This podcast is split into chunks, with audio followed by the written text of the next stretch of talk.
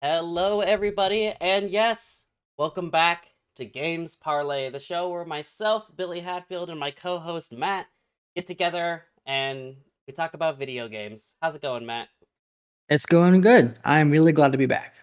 Me too. I'm also glad because uh, we're trying something new. Uh, our podcasting, hosting, whatever has uh, incorporated video podcasts. So uh, if your podcast app of choice allows video podcasts, you'll actually get to see our beautiful faces uh, as we um, talk about video games.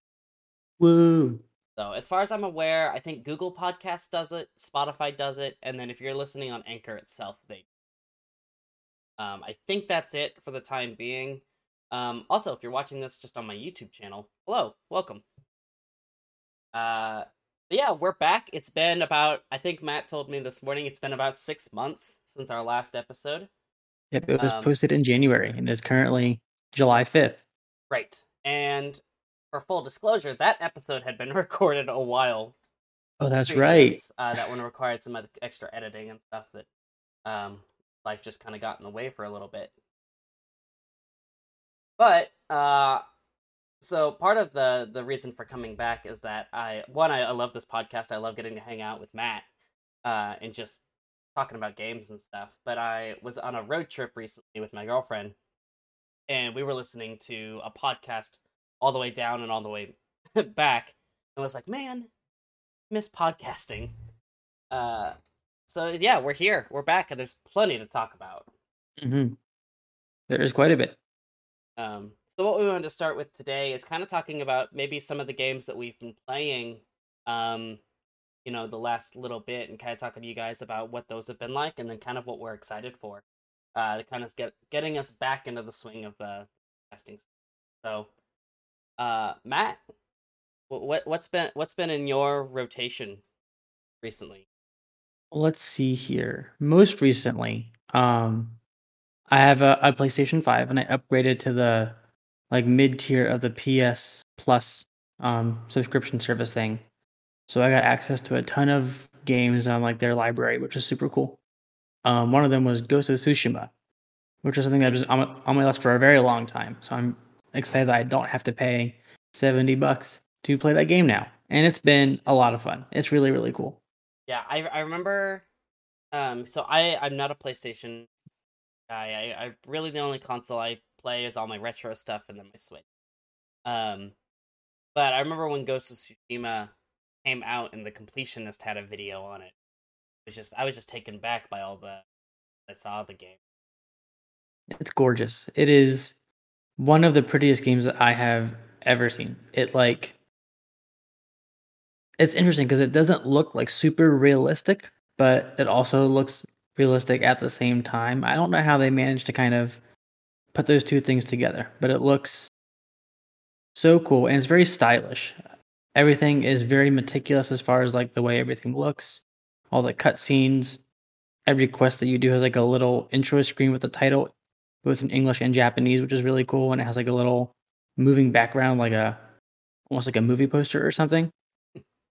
It's really cool. That's super cool. So what's the like what's the main plot of the game?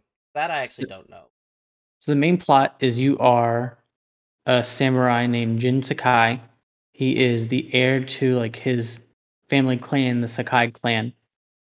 Um the game opens and you are like in a big battlefield going against the Mongol Empire and the Mongols just completely wreck you. It turns out that you and your uncle are the last two samurai to survive the battle. The Mongols have taken your uncle captive, and you have to go rescue him. That's rad. mm-hmm.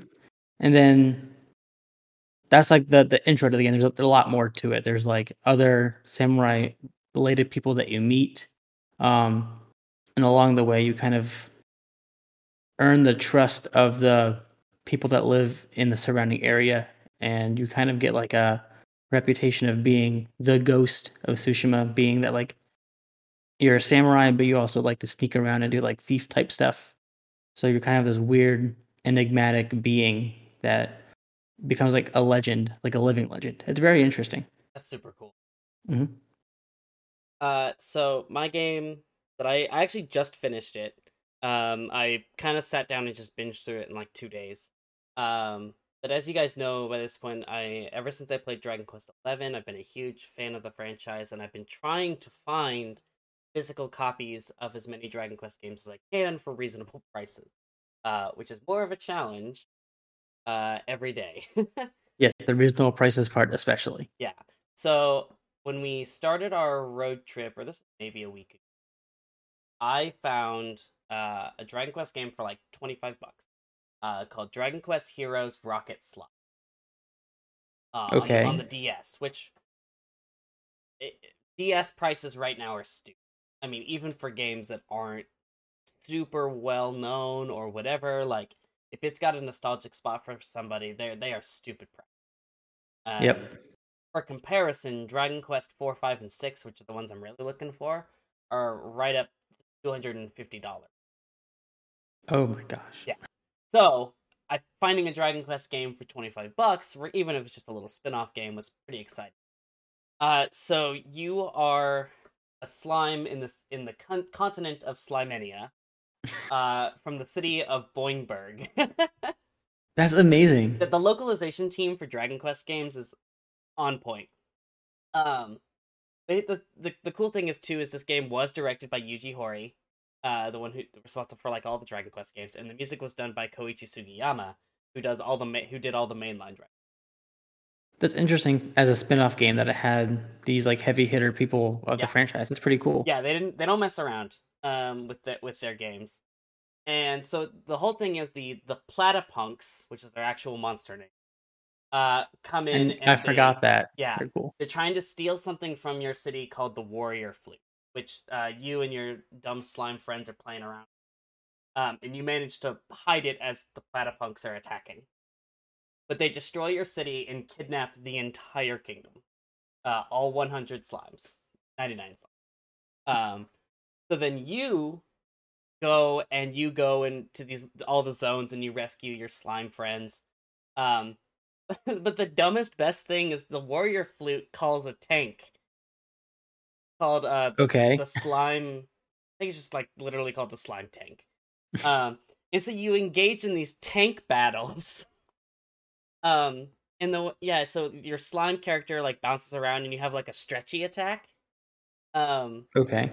and so you do puzzle sol- environmental puzzle solving you collect junk and treasure and weapons and you send them back to town you use that as ammunition in your tanks um yeah and you just engage in these really kind of fun pretty simple tank battles um by launching junk at each other and then once the enemy A very tanks- weird game. yeah, once the enemy tank's health is down to zero, you have to infiltrate their tank and then you stretchy blast the heart of the tank. Um but I so I, I wouldn't say I completed the game, but I collected all the slimes, which you didn't have to do.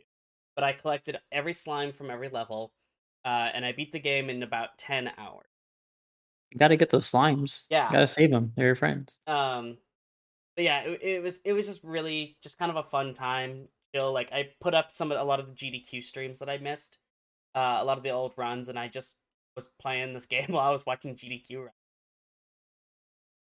That sounds Uh, really fun. it, it's really cute it's a great like homage to a lot of dragon quest uh it's kind of dragon quest fan service um i will mention one of my favorite parts of the game actually is there's tree tank all, all the tanks have names Okay.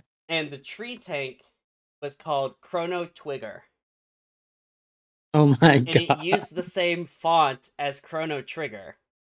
Billy, is this why you started playing Chrono Trigger the other day? Maybe. Well, I, I've been bullying some of my friends to play Chrono Trigger. Um, but here's the the, the thing too. Uh, Yuji Horii and Akira Toriyama, who work on the Dragon Quest games, also worked on Chrono Trigger. Okay. So not only is it like an RPG fan service, I mean they actually worked on those games. Um,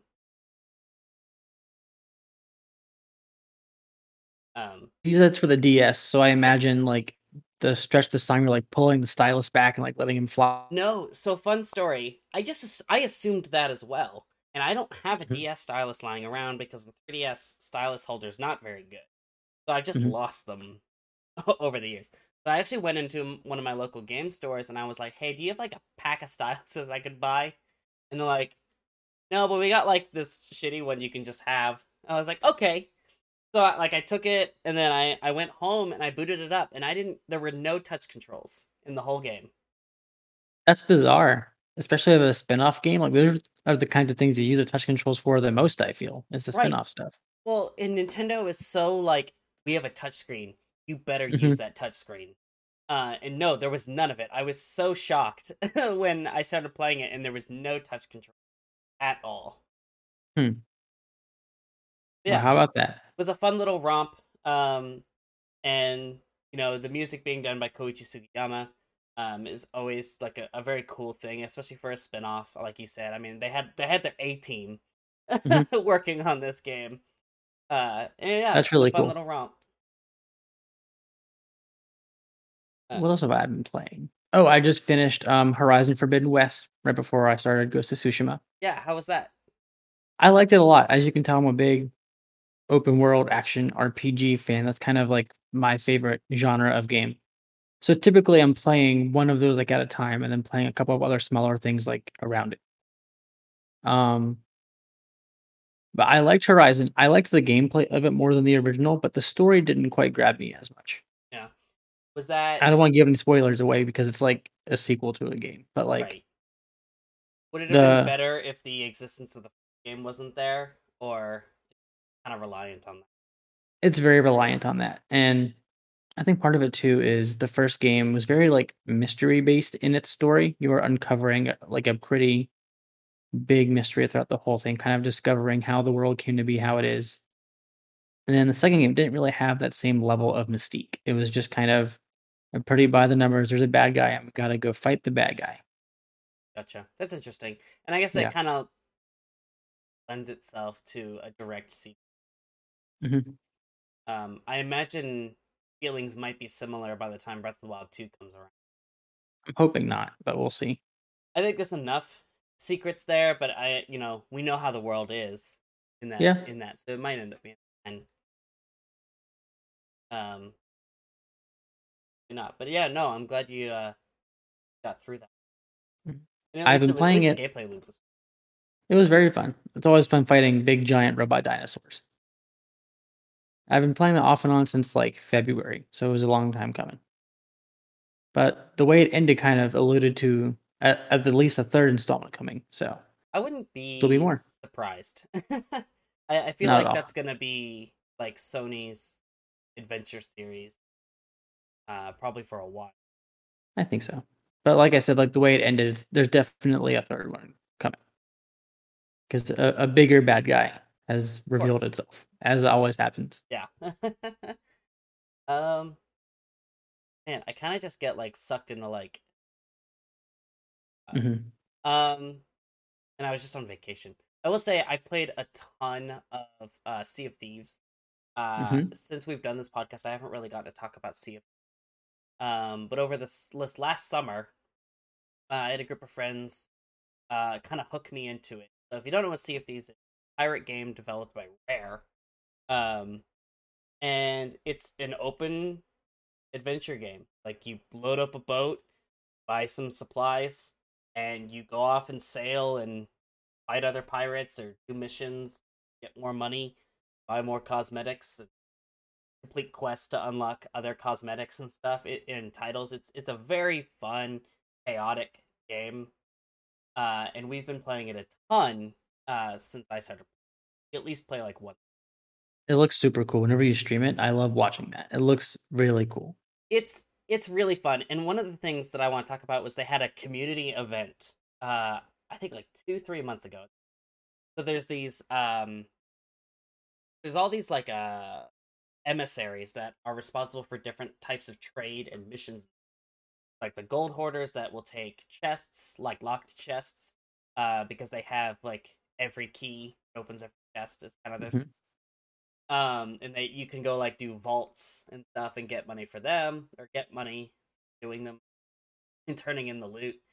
Uh there's the order of souls which is like trying to figure out the mysteries of the undead in the world of sea of the uh so you turn in skulls and gems and stuff to them then there's the merchants, which are the ones that just kind of you buy and sell like textiles.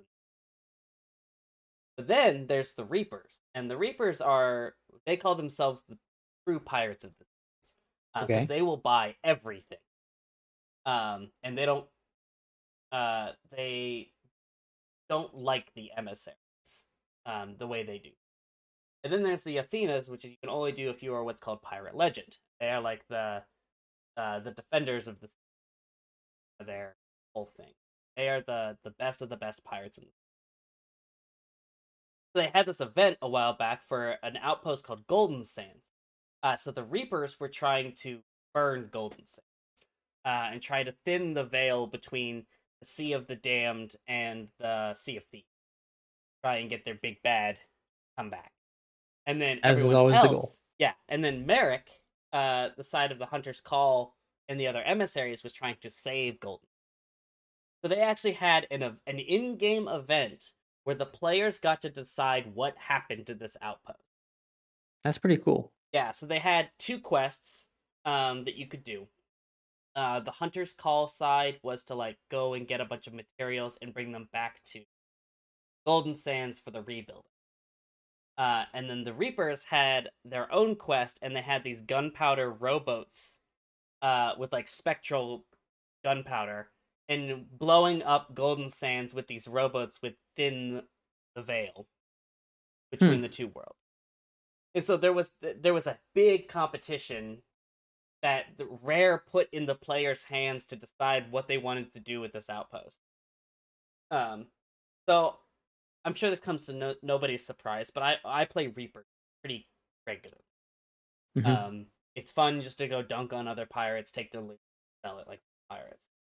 Um, and so my friends and I were trying really hard to get the Reaper in, but Golden Sands ended up winning in the end, so they saved that outpost. Um, but it was such a cool community thing. Um, like people were making like propaganda posters for each side, like on the subreddit and stuff. Um, people were like posting clips of themselves like setting off like gunpowder chain reactions on the island um and stuff like rare themselves were kind of getting into it posting like regular updates on who was winning um it was just so cool i, I don't play a lot of live service games um, i'm not a big mmo guy which i've tried to play final fantasy Mhm. um, Phantasy Star, World of Warcraft. I just can't get into them. So being a part of this live service ridiculousness uh, that was Sea of Thieves was really, really cool. That sounds awesome. Yeah. Um, I don't really play a lot of live service games either, but that's the kind of thing that like is so unique about those sorts of games where you can really do those events and engage with the community and make them feel like they're part of like a bigger story altogether, which it's super cool. I love that about those kinds of games. Yeah, and, and Rare does a really nice job, uh, despite what certain people on Twitter and the subreddit will tell you. Um, No way. There are people that don't like a Yeah. video game company on Twitter. right. Uh, but no, they do a lot of cool stuff like that. Uh, they do right now. They're doing this thing where they're doing like two week adventure. So you have like an Mhm. adventure quest, and you have two weeks to complete it. Uh, so you get the commendations and stuff for it before it's gone forever in the next two. Um, some of them have been extended, and all that. You get plenty of time to like hop in and do like this hour long adventure. Uh, Mhm. to you know to progress the story.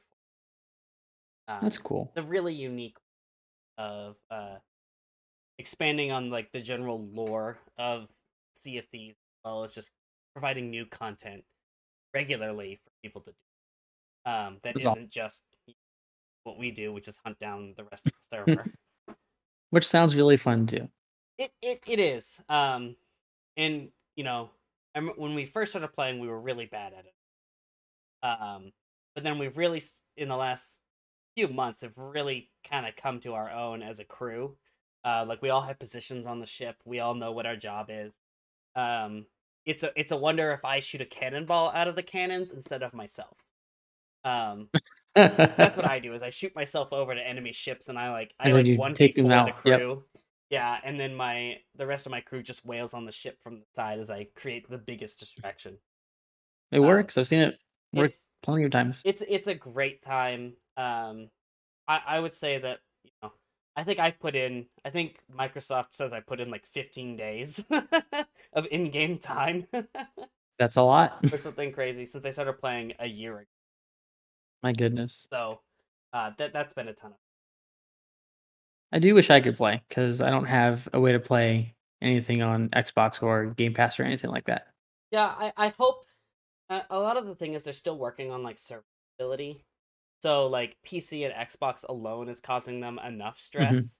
Um, so the way they do it is I think it's each server can have 20 people on it. Um, and so the ship size, so you could have like five galleons or something. I think it's actually less than. I think you could have like a galleon, two brigs, oops, on a server. Hmm. Um, so if you think about like the three million people, whatever's playing the game right now, Right. on the servers going, because the servers themselves can't handle more than five boats. I Um, see. So I never realized the servers were so small. That's interesting. yeah, uh, in the maps, and if they added more boats and the servers were stable, you would not be able to really get much done without a firefight. Mhm. So it's in a it's in a weird and unique. They really can't expand it unless the map gets a lot bigger, cause other issues. Mhm. Games lose. Hmm. So, How um, about that? it's interesting. I mean, like we will regularly end up fighting every person in the server once, um, at some point. Uh, some like to come back and try again. Mhm. Uh, but I, I would love to see them be able to move over and Sony get um that this game will never. Uh, It'll never be on know, Switch now. it would be nice for Sony players to get to play um, with Microsoft owning Rare. Seems I'd like to see that unlikely. one happening. Mhm. That's okay. Maybe with this rumored Xbox TV set top box thing that could be coming out someday. True, yeah. We'll have to, we'll have to see on that. Mhm. Uh, Now, my big multiplayer game has been like Fall Guys, which is weird. I didn't think I would like Fall Guys very much yeah, because I got in it really late because I came out on PS Plus as a game in I don't know, like maybe April ish before it went free to play. yeah, And so I downloaded it, played like a couple of rounds, and didn't touch it for months until it went free to play. Ironically, yeah. because I already had a paid account. yeah. Um, but it was nice because you also got like a free season of their season pass, and they gave you some other um little bonuses for having an account before it went free to play, which was nice. Yeah. it was cool. I uh I logged in like two days ago actually, um, and I went from having like ten thousand coins or something, uh, because they changed their purchase system, whatever. So you don't buy stuff with crowns anymore. It's solely the coins in their new, the Epic Games currency. Yep. Um, the money, money. uh, but yeah, I went from like ten thousand coins to like fifty five thousand because I had like Oh. eighteen or nineteen crowns left over Mhm. and the game was just like, well, you can't spend those anymore, so here's all these coins to make up for it. Um, That's interesting. yeah, so I like I said, I logged in the other day. Uh, Fall Guys is a game that I played when it came out. I was in the uh, like the some of the first waves of it, because you know it was that was 2020. Um, Was it? yeah, or like maybe right before, like a lot of stuff. But it was like it was like a pandemic game. It was Mhm. like because it was right there, right before Among Us. Um, and so I remember playing the game a lot. Um, when it was in season one, and there was only like fifteen games. Hmm. Um, no, I, I and I've picked it up a little bit here and there. Um, no, Fall Guys like rule. Uh, they've add, like a lot of the seasons that I've missed have added a lot of really cool games. Mhm. Um, and it's free to play now, so it's a lot easier to in cross platform. So it's a lot easier to get a group together, even just a squad to play Fall Guys with. Um, but, you know, with the way online communities are, you could pretty easily make a full lobby of like 56 Go to town with your lobby. Yeah, I played a squad game with our friend Blindfold Hero um, on her stream a few week no, last week. Yeah. And it was a lot of fun. I'd never played like with a group of people before, just by myself. So It's it's funny because it's like it's still just a single player game for the most Mhm. part, with the occasional team game. And even with the team games, you're really not having to coordinate that much. No, there's there's a- depending on the game. right. There's a there's a select few that do require it. hmm Um, but for the most part, you're just playing by yourself and just hoping your whole team makes it to the end until it's a free for all. You know, and you hope one of you wins it. Mhm. Um, no, I really like uh Devolver Digital. I I think they do such a great job with all of their games. Um, and Fall Guys is like a testament to their game show method. It's awesome. My favorite costume is my Ezio costume from Assassin's Creed. Yeah. That's a good one. Uh, I so I did a stream of it a couple months ago, uh, and I forward free to play, and I had bought the pirate set. Nice. Uh, so I'm the lemon pirate currently, uh, and I think that's that is awesome. um, yeah. Fall Guys free to play on all consoles, including the Switch. Um, so I mean, now's a good time to to hop on it, and I th- think with uh Epic Games, uh, you actually can uh file share, or it's Yes, you can have it on. Yeah, you can have the same account on multiple devices. which is very cool. uh on that uh since I've also been playing on occasion uh Fortnite Me too. uh no build mode has like changed the game for me a hundred percent Literally, uh it's a it's a change to the game. yeah and it's it's Yeah. so much fun um I had always said I just hated the building not because it's inherently bad but the way it's been optimized is incredibly frustrating to play against and doesn't really do the person building any favors more often than I hate like videos on Twitter or something of a guy building like a skyscraper in like 10 Yeah. seconds. And I'm just like, hey, this hurts my eyes. There's It's too like- much happening. Yeah, the thing is, it looks like just like a wiggle. Like I, there, there's skill to it, of course, but like it looks like it's just them wiggling around. it does. It looks like they have their mouse and go, shh. Yeah, yeah. That's all they're doing. And my my favorite clip that solidified for me. There's a guy. He's in a banana costume, and he fires at somebody, and uh, the dude that he fires at freaks out and starts building his skyscraper or whatever. And the banana uses the chair emote and sits and waits until the guy builds the like the overlooking platform. And the banana gets up and snipes him and he loses. like That's so funny. that guy Wiggle built a skyscraper for 30 seconds while the dude sat there and waited and then shot him in the head and it was game over. So good. so yeah, no But no build. I held out on of fun. Fortnite. It's very fun. I held out on Fortnite for a very long time because, you know, I didn't want to play the game that everyone was playing. It was lame and cringy, and the kids liked it. Whatever. Um, which I don't like that I have those tendencies, but that's a whole other conversation. Look, I understand. yeah, that is put Mhm. that on the docket for another episode. yep. Um, But um, it's it's a fun game. It's fairly chill, like as far as battle royale type games go. Like, it doesn't take like a lot of time or attention away. You know, like it's really cool to just pick it up and play for a couple of rounds, or you could sit down and play it like all day if you really wanted to. Yeah. and it is good for both of those things. And I think that's really really interesting. yeah, I really like. Um, I I played it when it had first come out, and it was before the Mhm. building stuff really got. Uh, and I was like, oh, it's kind of neat. Like people, you put up barriers and stuff, and like, you know, that was kind of a cool concept. And then it just kind of turned into something that was fun. Um, Right. Actually, the battle royale I liked at the time was PUBG, um, Mhm. Player Unknown's Battleground.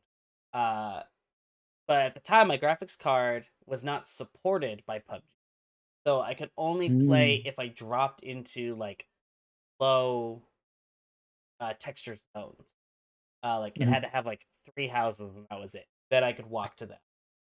So I wasn't actually able to get the full experience, and so Fortnite was the closest one.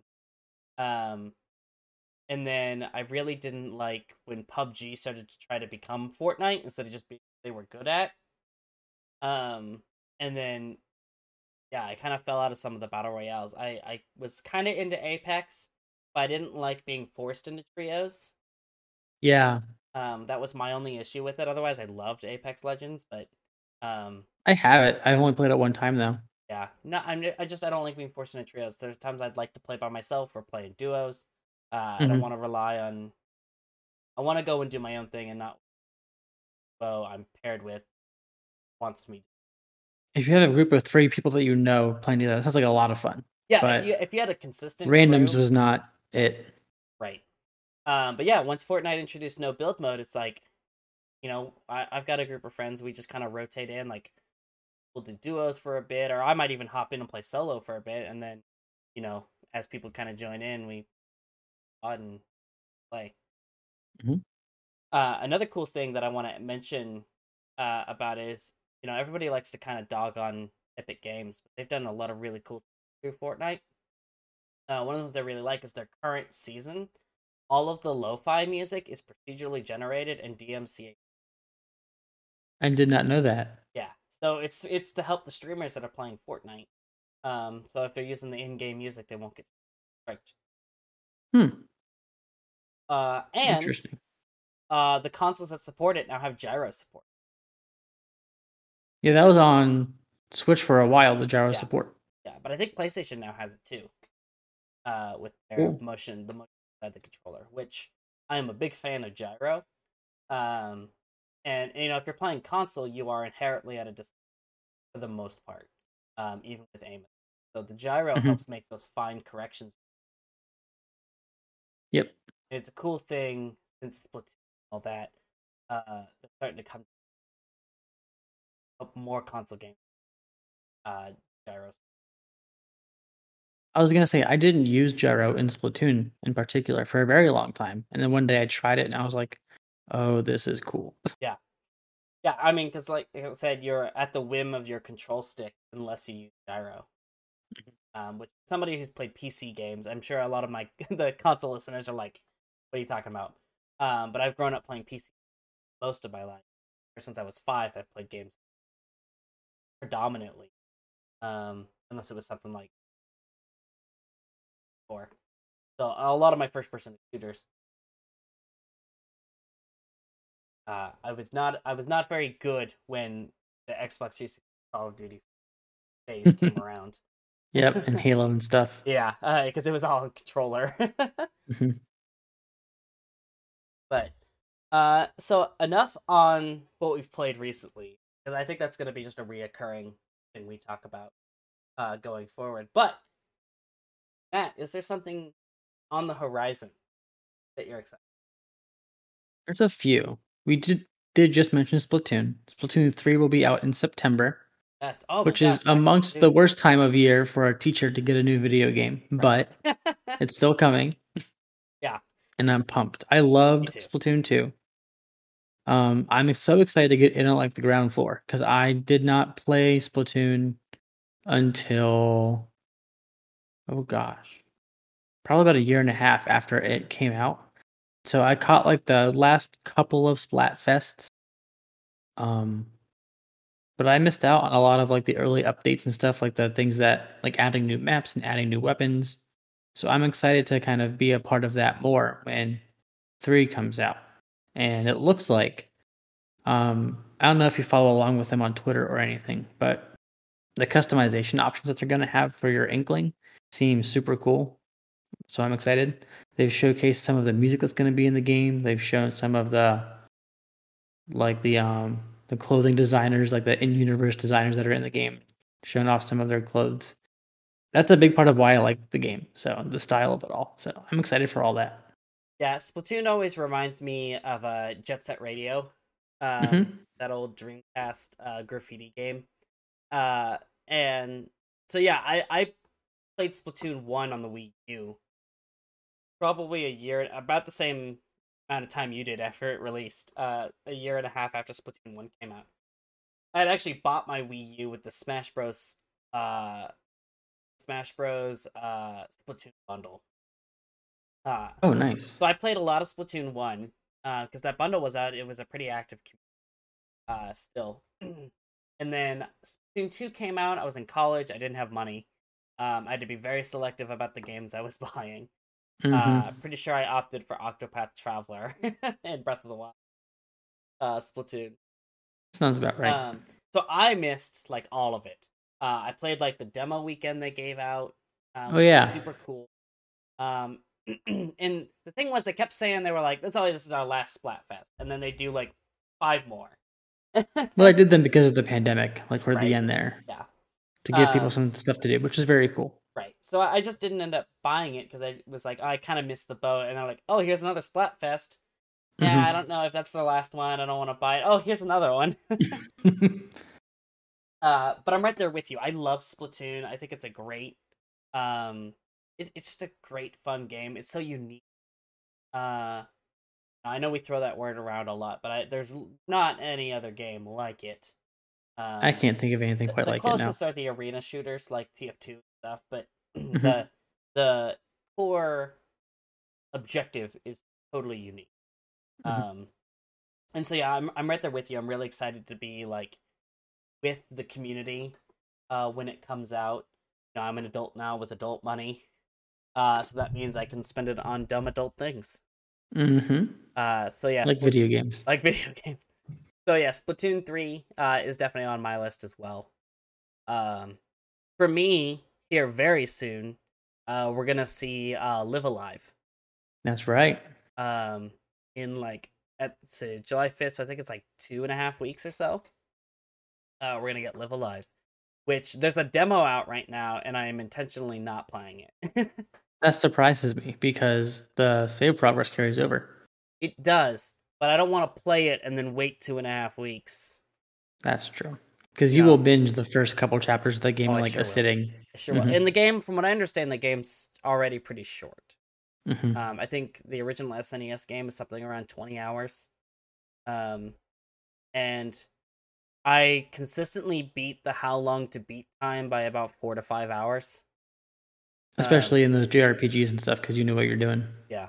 So, you know, if it's going to end up being like a 15 hour game, I don't want to play two hours of it and, you know, have to wait and then play the other 13, you know? Uh, Yep, but I'm super sense. excited for it for a couple different reasons. One, if this game does well, hopefully that means we get other lost SNES games. Um, I say lost. It's just that we didn't get this game. Right. Things Uh, that were not localized beyond Japan. Which, say what you will about Square Enix, um, and I certainly have some things to say about Square Enix. Uh, but they've really done a nice job recently with localizing a lot of old stuff we didn't get, hmm um, which is very cool. Um, and also, like in case you don't know, uh, Live A Live is one of the uh, Toby Fox's inspirations for Undertale. Well, um, Interesting. if you if you see any of the Live A Live tweets Nintendo puts out, they always the last like minute of their of their videos have this hype as hell uh song playing in the background. Mhm. Um, that's called Megalomania or Megalomania, oh. and it's mhm. one of the and if you put that right next to Megalovania, it's like you could it's a clear line. Um, and it's very cool. That's Uh, very cool. so I, I'm excited. It's kind of got the you know, and anything in the HD 2D engine, I'm I'm pretty hyped for.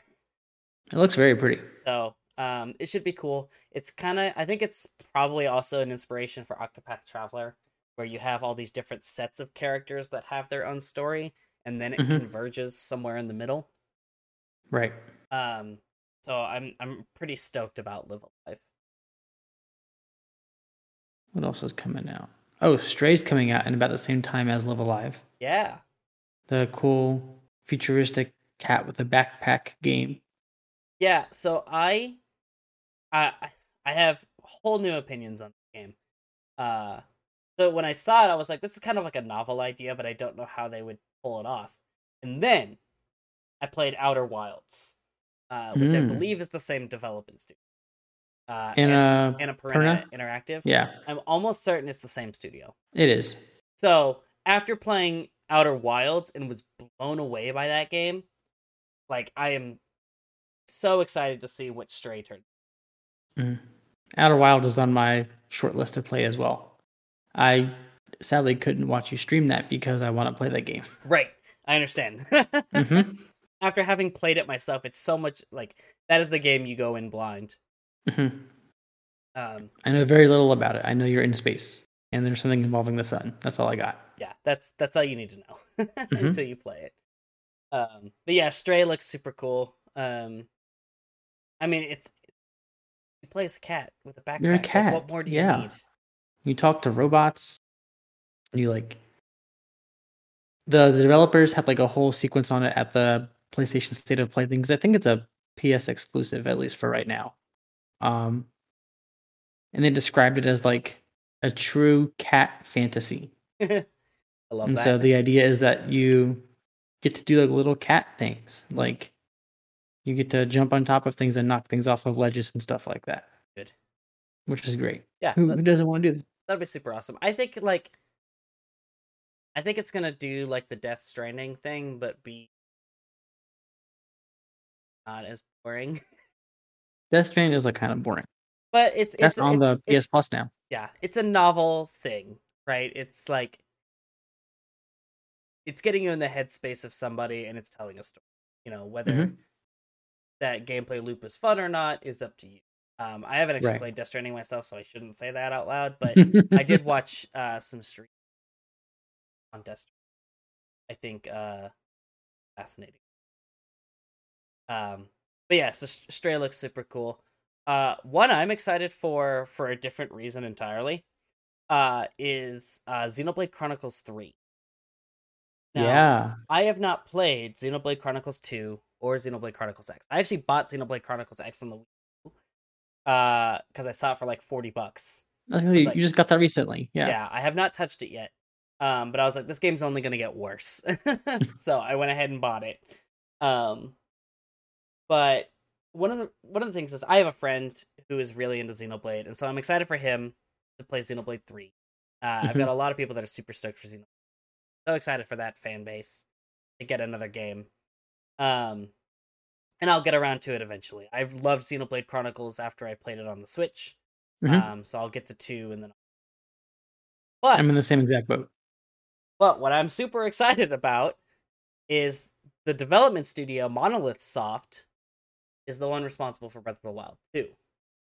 So once Xenoblade Chronicles 3 is released, I'm really hopeful that they'll put be able to put the finishing touches on Breath of the Wild 2. Uh, and we could see some more on that. I'm, I try my hardest to be a patient person. because you know, screaming at developers on Twitter doesn't do anything. Upsets people. So stop that. Uh but Breath of the Wild 2 is one that I'm so anxious for.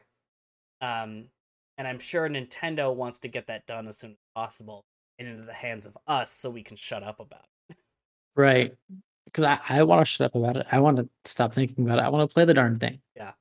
Um but you know, development's hard. Um and Japan, you know, they had a everywhere had a rough go with the pandemic, but Japan got hit Mhm. pretty hard. A lot of their studios and stuff were really heavily affected. Mhm. Um And a lot of times people don't really have the same infrastructure that we do to work from home. Right. It's very much not a thing in Japan. So getting used to that took them a lot of time. Right. So, you know, there, there, there was a lot to do. Uh, and, you know, Breath of the Wild 2 is not a game you can just, like, throw stuff in and hope it works. Like, they, I mean, they have promised a pretty hefty experience there, and they want to Mhm. make sure it's so. Um, I'm excited for Xenoblade Chronicles 3 to do. I want it to do really well um, for that dev team. Uh, and I'm pretty. I'm ready for that Monolith Soft to also be able to cap you know Breath of the Wild 2 so they can work on whatever it is they want again. Right. Speaking of yelling at developers, um, God of War should be coming out this year. Oh yeah. So that's pretty cool. That's Uh, probably my most anticipated game. Yes. Yeah. I played God of War 2018 very recently. I played it. When was that? Like probably October, November. So I guess it wasn't that recent anymore. Oh my goodness, that was a while ago now. yeah, huh? right? Holy cow. Well, anyway, so I played that. I loved it. The story was very moving. Um, the character development between Kratos and his son was awesome. Um, so I'm very looking forward to the second one. Um, but like I said, there have been people that like have been yelling at the development team recently. Yeah, There was a rumor that we're going to get the release date, um, like at the very end of June. Yeah. Um, and it didn't happen, and so then people got really angry, and started yelling at the development team and stuff like that online, which is super not cool. yeah. Casual reminder: rumors are not proof. Just so Right. you know, some random dude on Twitter saying there's gonna be a whatever, and there's not one, is not the fault of the developer. That's the fault of you for believing. Well, actually, um, it was the plan to have that Oh. date come out on the 30th, but Well, Sony decided not to do it for whatever reason. Yeah. But it's probably some very boring, like political or business reason. Probably nothing to do with the game development itself. Yeah. Also, and also, just as a reminder, more often than not, when there's an issue with a game, it's not the actual studio's fault. Nine times out of ten. hmm Yeah, this is def. I mean, look at No Man's Sky. Like that's the perfect example. Like Sony probably did something, messed something up, or you know, said, "Hey, you can't actually release that right." Uh, so you're just gonna have to take the flame for us making this decision. So Right. you know, in general, I mean, look, you're not gonna get anything by being an asshole online. You're just. Right. Um, And like you getting upset is not going to change the announcement timeline at all. There's nothing you can do about it. right. And it's just a video game. Like I'm excited for it too. Yeah. But like, Yeah. If the thing is too, like, if they rush a game for you, it's gonna be bad. Mhm. Don't like just let them take their time. Um, you would almost always rather a game be late but good, but sooner than bad. yes. I would hope we've learned our lesson from Cyberpunk. Clearly, people need a reminder. Yep. Um, Can't have it both ways. um, I'll tell you kind of a weird one. I'm ex- not a weird one, uh, but not necessarily a new game. But finally, after years of waiting, speaking of waiting, Persona 5 Royal is coming off a PlayStation. Yes. I have waited because the only reason I've wanted a PS4 or even a PS5 at this point has been to play Persona 5. And so when October comes around, goodbye. You won't see me for a while. Um, but no, after I played Persona 4 Golden when that got released on Steam, I was just waiting with bated breath for Mhm. 5 at least, you know, even the base game to come somewhere. Um, Right. Switch was always the dream, but you know, getting it released on Game Pass in October is massive. That's awesome. So I'm I'm so stoked to get to play Persona 5. Um you know, I've listened to the soundtrack a bunch of times and I've miraculously avoided a ton of spoilers and stuff. Um I I'm just so ready to finally be able to play that game. Mhm. Uh and as well, uh Persona 3 is going to come to Game Pass as well um later in 2023. Um and ba- basically the people that play Persona say three, four, five. You can skip one and they're not that good. Interesting. three, four, and five are the ones to play. Um, so I'm really excited about Persona Five, and um, I've been trying to play uh, some more of the Shin Megami Tensei series. Um, like I got Shin Megami Tensei Four on my 3DS um a while back, and after I beat uh five, so I'm I'm just excited that those games are going to be way more accessible, um, and that I finally get to play Persona Five Royal. Yeah, I have the base game on PlayStation because it came in the PS Plus collection. So it's just kind of sitting there. So maybe I'll get to it sometime. I don't know, but I have it. Uh, it's just I'm I'm so excited that a lot of these games, you know, more companies are saying, you know what, I'd rather more people get to play our game. And, you know, and a lot of times again, it's not developers' fault. They'd love it if every, you know, everybody could had access to the game because one, they get paid more if it's on more consoles. Um, but you know, not how. Unfortunately, right now, how the business model functions, console development. Well, even Sony's starting to. Like you've got Horizon um, Zero Dawn, the first one I bought on. PC. Yeah, I've got it. And then and then God of War is on PC. Spider-Man's coming to PC very soon, Yeah. which is very surprising to me. Well, they're doing And- the uh you know, the timed exclusivity. Um, that Ep- the funny thing is that's what people got mad at Epic Games for for a long time Mhm. Was their timed exclusivity of like six months. Um, and then Sony's been doing year, two year exclusives for a long time now. Mhm. Um, so Well, it's not even just the timed exclusivity. Like that's usually a third party that releases a game on one console and then agrees to release it later on others. But this is like Sony Studios games coming to Yeah. PC, which is very interesting. that's yeah, that's true. Uh, speaking of stuff coming out, Matt, on a scale of one to ten, how excited are you that Silksong's coming sometime this year? If it's coming sometime this year, if, I Well, assume guess that's true. said- I'm quite excited. Within twelve months of that release, Right, of that have announcement thing. sometime in twelve months, uh, to see uh Hollow Knight Silksong. I'm pumped. Um, I'm a little annoyed that this news didn't come from a Nintendo Direct like we all assumed it would. It's just kind of funny that like we've been waiting on those stupid indie directs and whatever for years to see if we get anything about Hollow Knight, and then we get news about it in a random summertime Xbox Yeah. thing. It's just it's so funny. So I never followed it. I, I played Hollow Knight way later than everyone. Me too. Um, so what what was the assumption that it was going to come from a Nintendo Direct? That it was probably gonna. Um, a couple of reasons. One, because Nintendo does focus on indies more than other companies do, at least right now. Hmm. I would say that's becoming less true. I was gonna say Um, like Xbox and Microsoft have really kind of taken that by storm. hmm And then also, when Hollow Knight came to Switch, after it was on other consoles, it had a gigantic boost in playership after that. That's fair.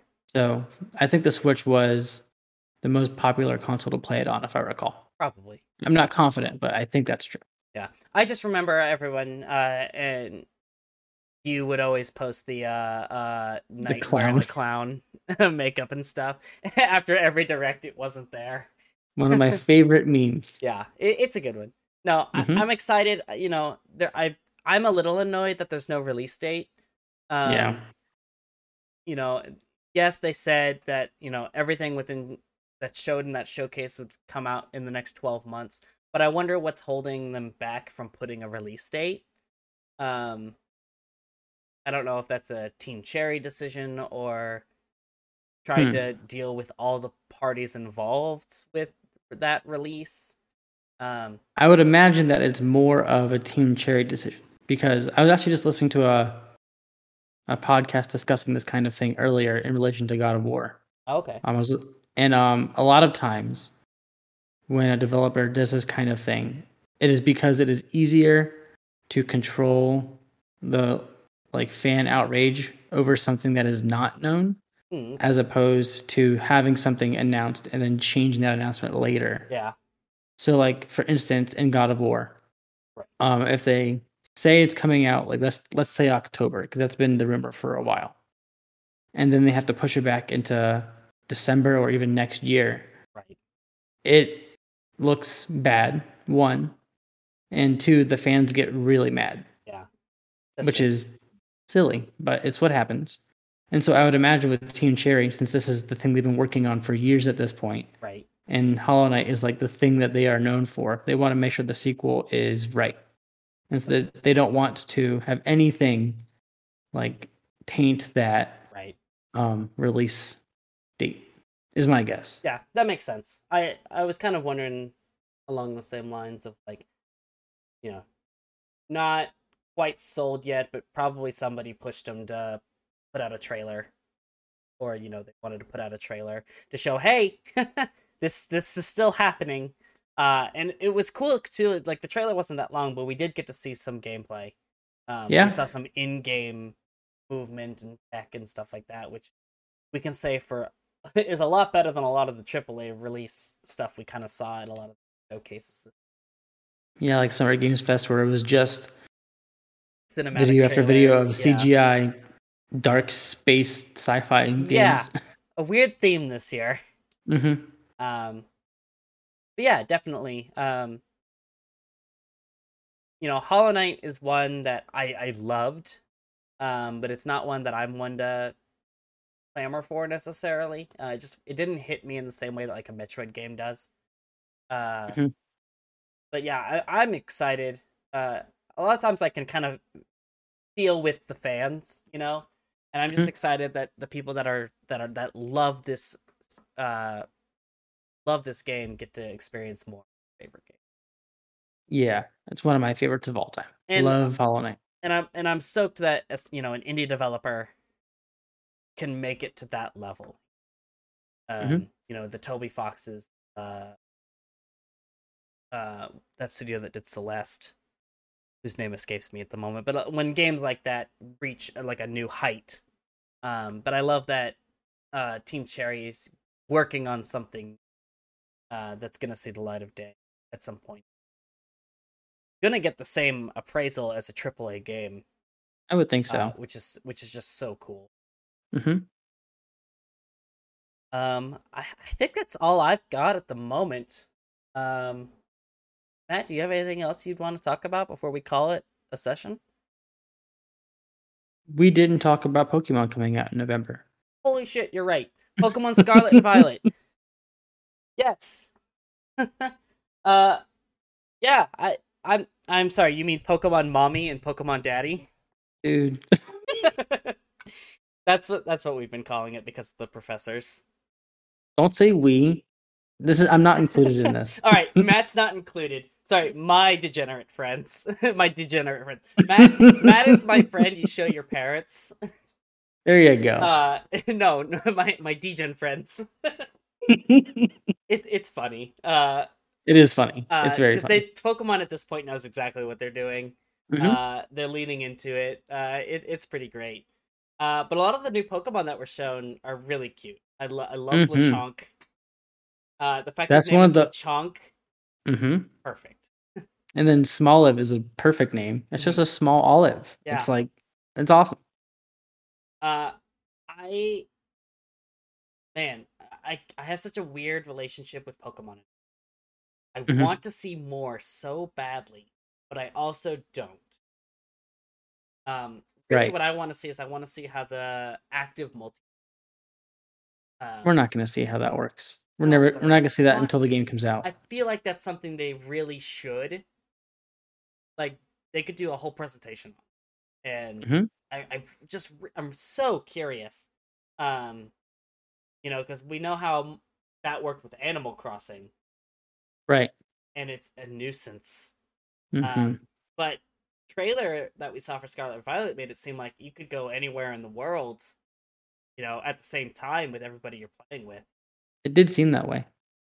uh, I'm interested to see because it's on the Switch. Like we have to remember that anytime we talk about these kinds of things, game is running on the Switch on Nintendo Online servers. Right.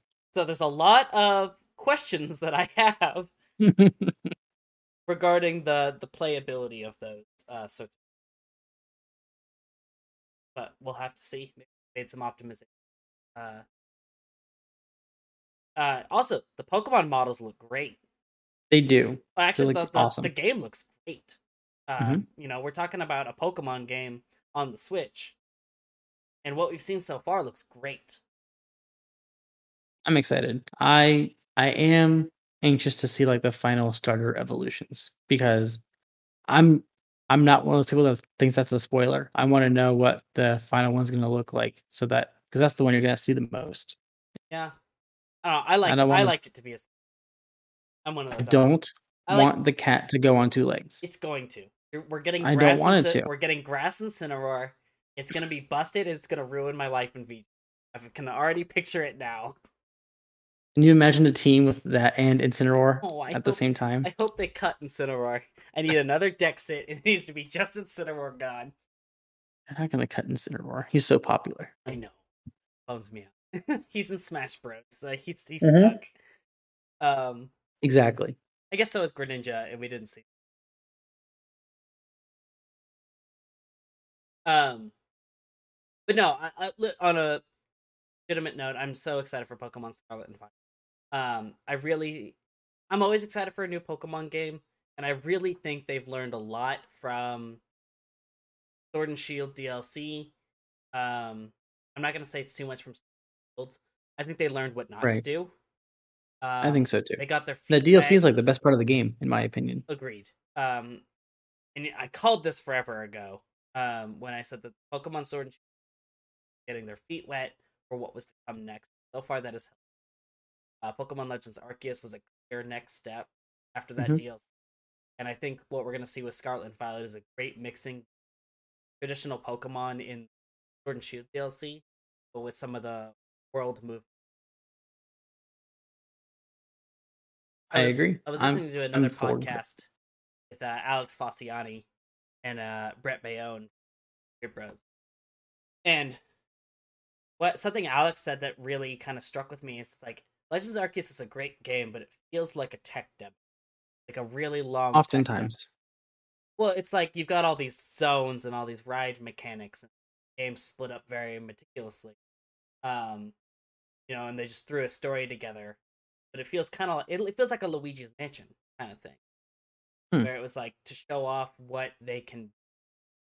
Um, now I I I think it's more than that. I, I'm not saying it's a tech. That's not what, at all what I'm saying. I've put 60 hours in the game uh, since it came out in January. Um, and but I, I really think it's a it's a clear stepping stone. Scarlet and Violet's going to be, but bringing back you know the core Pokemon mechanics of one-on-one battles.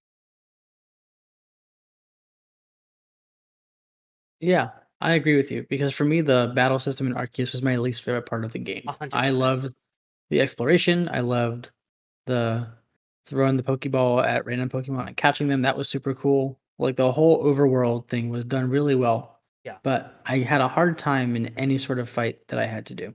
Yeah, I I strongly dislike the battle system. Um, it it's it's like Gen One. Uh, I don't know It's if very know, poorly balanced. Yeah, I don't know if you know this, but Gen One cheats Mhm. um their Pokemon battles. Uh, for those that may not know, in Gen One Pokemon, Pokemon will select their move after you. Uh, so if you switch out, the AI reads that, and then they pick an attack based on what just happened.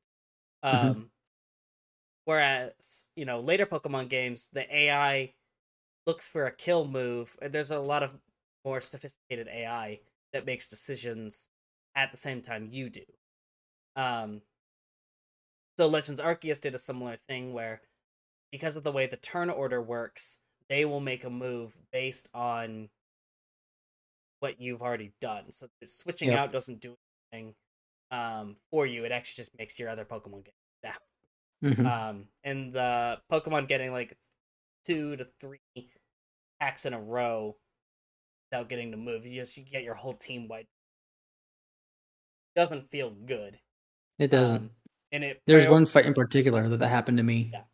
That I can picture very clearly. Yeah, me too. Um, but then like, you know, it prioritized. Oh well, now you can't use your your favorite Pokemon. You have to use, which has its merits. But anyway, I'm excited to see traditional Pokemon turn. Um, and I'm really excited. The thing I'm excited for is I've been trying to get really into competitive Pokemon. Um, and I'm really struggling in Sword and Shield right now because it's the restricted format. Uh, I Mhm. gave away my Zacian, so I don't have Zacian. Uh, and I'm too lazy to replay the whole game at this point, with the new ones coming out in like four months. Do I have it? No, Oh, Hunter does. do I have hunters? Hunter has. Hmm, I have a I have- and a Zacian. I do. I'll check when we're done. yeah, I'll talk with you later. off, off camera. But anyway, I, I'm really excited to, from the competitive scene to see a reset. Um, and I'm excited to dig into it at the same time as everybody else. Um, having gotten into the competitive Pokemon scene about two years into Sword and Shield, established that uh, every like I was way behind everybody else. Yep. Um, no matter how much I practice and try to do all that, uh, so I'm really excited for the new Pokemon to kind of be involved. Hopefully they cut Zacian and we get a full just competitive reset. I like Zacian. Is it Zacian or Zacian? I don't know. He's just busted. I like him.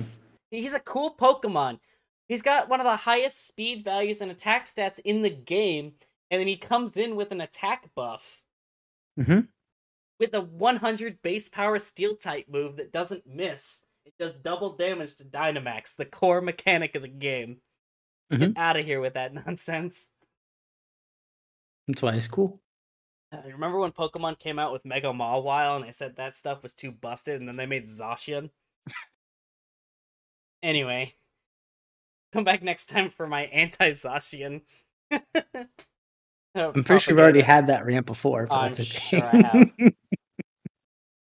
Um, but yeah, Pokemon. You know, it's it's hard not to get excited about Pokemon. It's it's true. it's it's fun, even if it's not the best in the world. I would argue one of the less good RPGs out there, but it's hard to dislike Pokemon. They're just a bunch of little guys. It's just a bunch of little guys, and who doesn't love a bunch of little guys? Exactly. Um, but I I think that does it for us, Matt. I mean, there's obviously a ton of other stuff we could talk about, but I I, I think we'll when we come back for our next episode, other ones hmm For Uh, sure. But yeah, thank you guys for listening, watching, whatever. Hey, let us know how this kind of new format works. Do you like the video stuff? Uh, if not, we'll go back to our old, uh, just plain audio stuff. But if you're listening on um, Spotify or whatever, you can kind of get both going. Um, as always, uh, we do have a Twitter, Games Parlay Pod on Twitter. Uh, let us know what you want us to talk about. Uh, we're kind of at a point right now where we might want to do some different avenues of discussion. Um, uh, I think part of our regular back is to kind of talk about gaming news.